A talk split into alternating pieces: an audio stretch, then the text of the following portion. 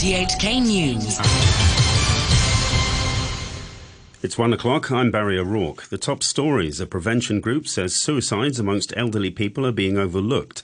That's after the coroner's court reported that 446 people aged 60 or above committed suicide last year. Government pandemic advisor Lau Chak Sing says a new requirement for those attending meal gatherings of more than eight people to show a negative rapid test result will help to reduce COVID 19 transmission. And the Secretary for Environment and Ecology, Tse Chin Wan, says the government is reviewing how environmental impact assessment procedures are done in a bid to improve and shorten them. A suicide prevention group says suicides among elderly people are being overlooked as society is more focused on cases among teenagers. The coroner's court has reported that 446 people aged 60 or above committed suicide last year. And the Samaritan Befrienders Hong Kong, an NGO, says that's the highest number since 1973. The group says suicides among over 60s accounted for 44% of the total suicides recorded last year. Its executive director, Clarence Tsang, says the community should give more support to the elderly. The elderly people in Hong Kong, the population is getting higher and higher, and the care that we give to them has to be more than before. This is one thing that uh, the younger generation has to do, not as before that we have like three to one, but now that we may have less and less younger generation to, to take care of them. A government pandemic advisor, Lau Chak Sing, says it's a good idea for authorities to require people attending meal gatherings of more than eight people to show a negative rapid test result, and that the policy can help reduce virus transmission. Professor Lau, who heads the University of Hong Kong's medical school, said the COVID tally had been increasing probably because people infected some time ago now have fewer antibodies against the virus. He repeated an appeal for people to get jabbed as soon as possible. Asked whether Hong Kong should further tighten social distancing measures if the caseload keeps rising, he had this to say. I think that, of course, yes, if we restrict our social movement, if we restrict our social gatherings, etc., it's not it's something that any of us actually would like to, to have. But the important thing is the more of these social gatherings, the higher the risk there will be in catching the infection and uh, also passing the infection on to those who are vulnerable. So I would think that whatever that we do, we should be doing it slowly, okay, to try to protect those vulnerable populations. The Secretary for Environment and Ecology says the government is reviewing how environmental impact assessment, or EIA, procedures are done in a bid to improve and shorten them. Tse Chin Wan made the comments after the Advisory Council on the Environment failed to reach a decision on whether to endorse an EIA report on building public housing on part of the Fanling Golf Course.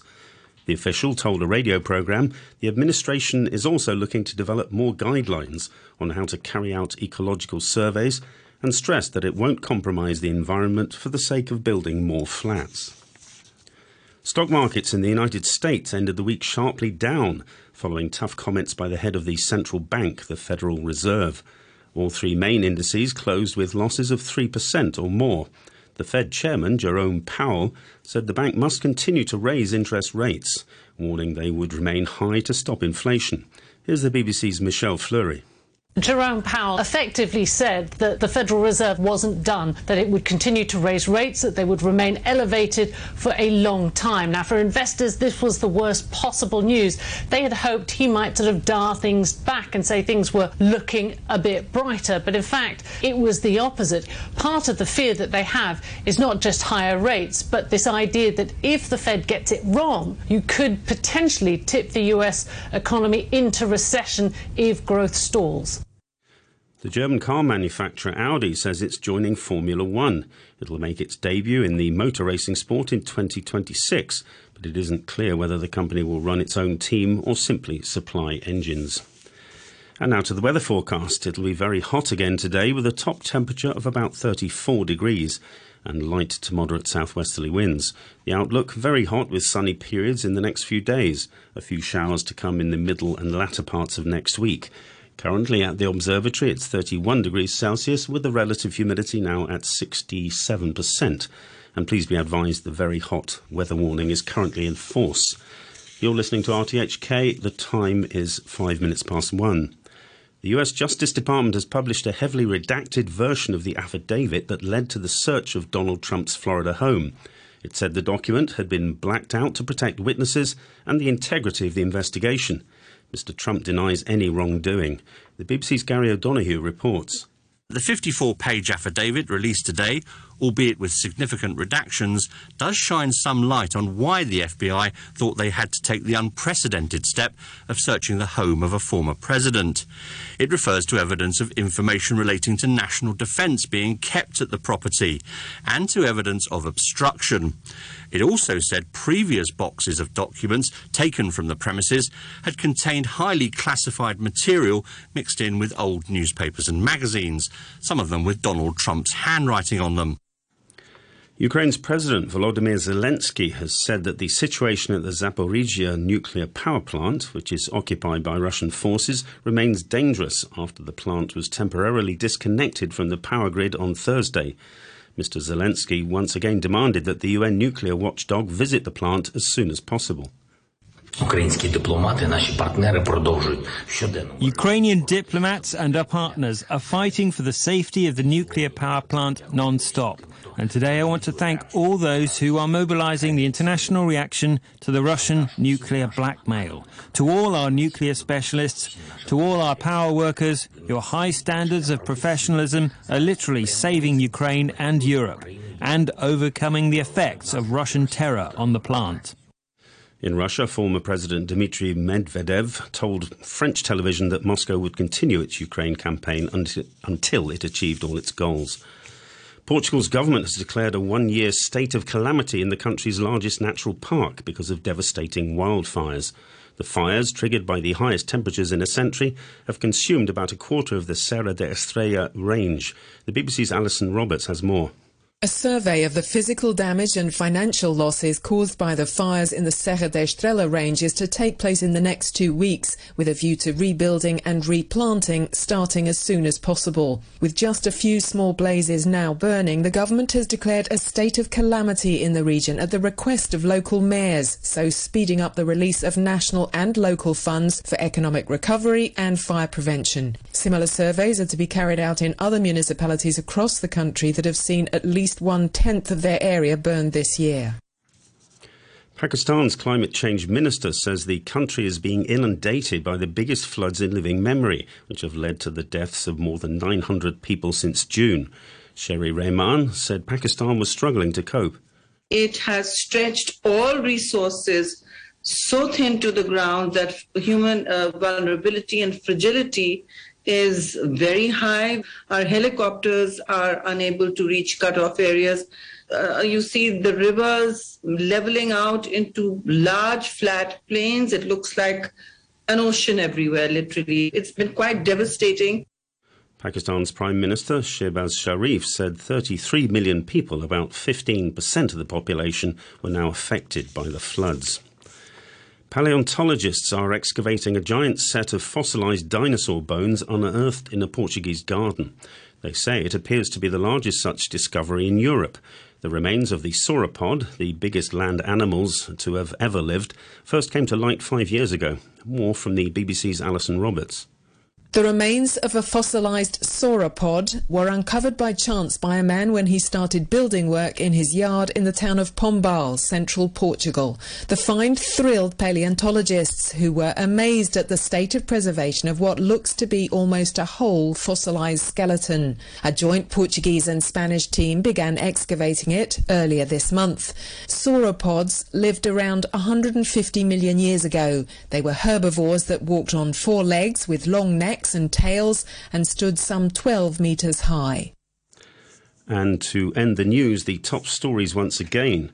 A prevention group says suicides among elderly people are being overlooked. That's after the coroner's court reported that 446 people aged 60 or above have committed suicide since last year.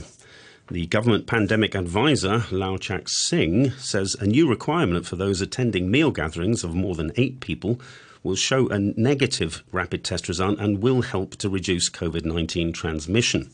And the Secretary for Environment and Ecology, Tse Chin-wan, says the government is reviewing how environmental impact assessment procedures are done in a bid to improve and shorten them. You're listening to the news on RTHK. RTHK Radio 3. Given the volatility of the pandemic, please get the third COVID 19 vaccination dose soon. The antibody level will drop over time after receiving a vaccine. Getting the third jab gives extra protection to guard against the virus. Most importantly, it reduces the risks of severe disease and death. The mutant strains are highly contagious. Get the first and second doses soon if you haven't done so, and receive the third one on time to protect yourself and those around you. Enhanced protection. Get all three doses. Applied Learning is a valued senior secondary elective subject, offering students diversified courses in six study areas, which connect theory and practice to develop students' generic skills through applied contexts, providing all round and compelling learning experiences to stretch their potential. Students can explore many pathways to further their studies and career development based on their interests, abilities, and aspirations. For details, please visit edb.gov.hk. Radio 3. This station is now the ultimate power in the universe. All right. It's all about the guitar solos, some of the greatest solos of all time. And, uh, of course, Music Masterclass. In my mind, I got to get this. I put a, I got a little comp here together. Steve Lukather easily, when it comes to session guitarist, no one ranks higher. He's one of the most sought out guitarists ever. And he's also one of the most versatile guitarists around from rock to jazz, blues, R&B. He can do it all. And when it comes to solos, man, he's one of the most melodic. So here is a comp I put together of some of his greatest solos. These are all live. So here's Alone.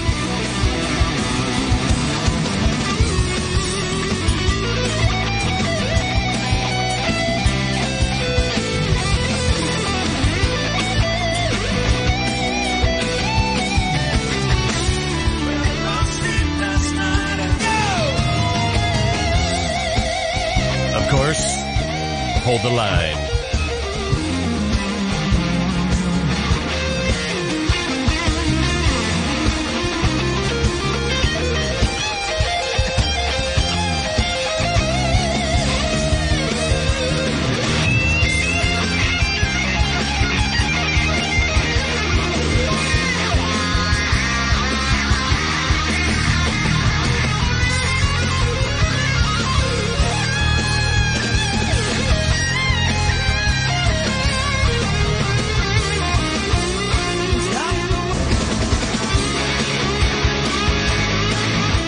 In the Night.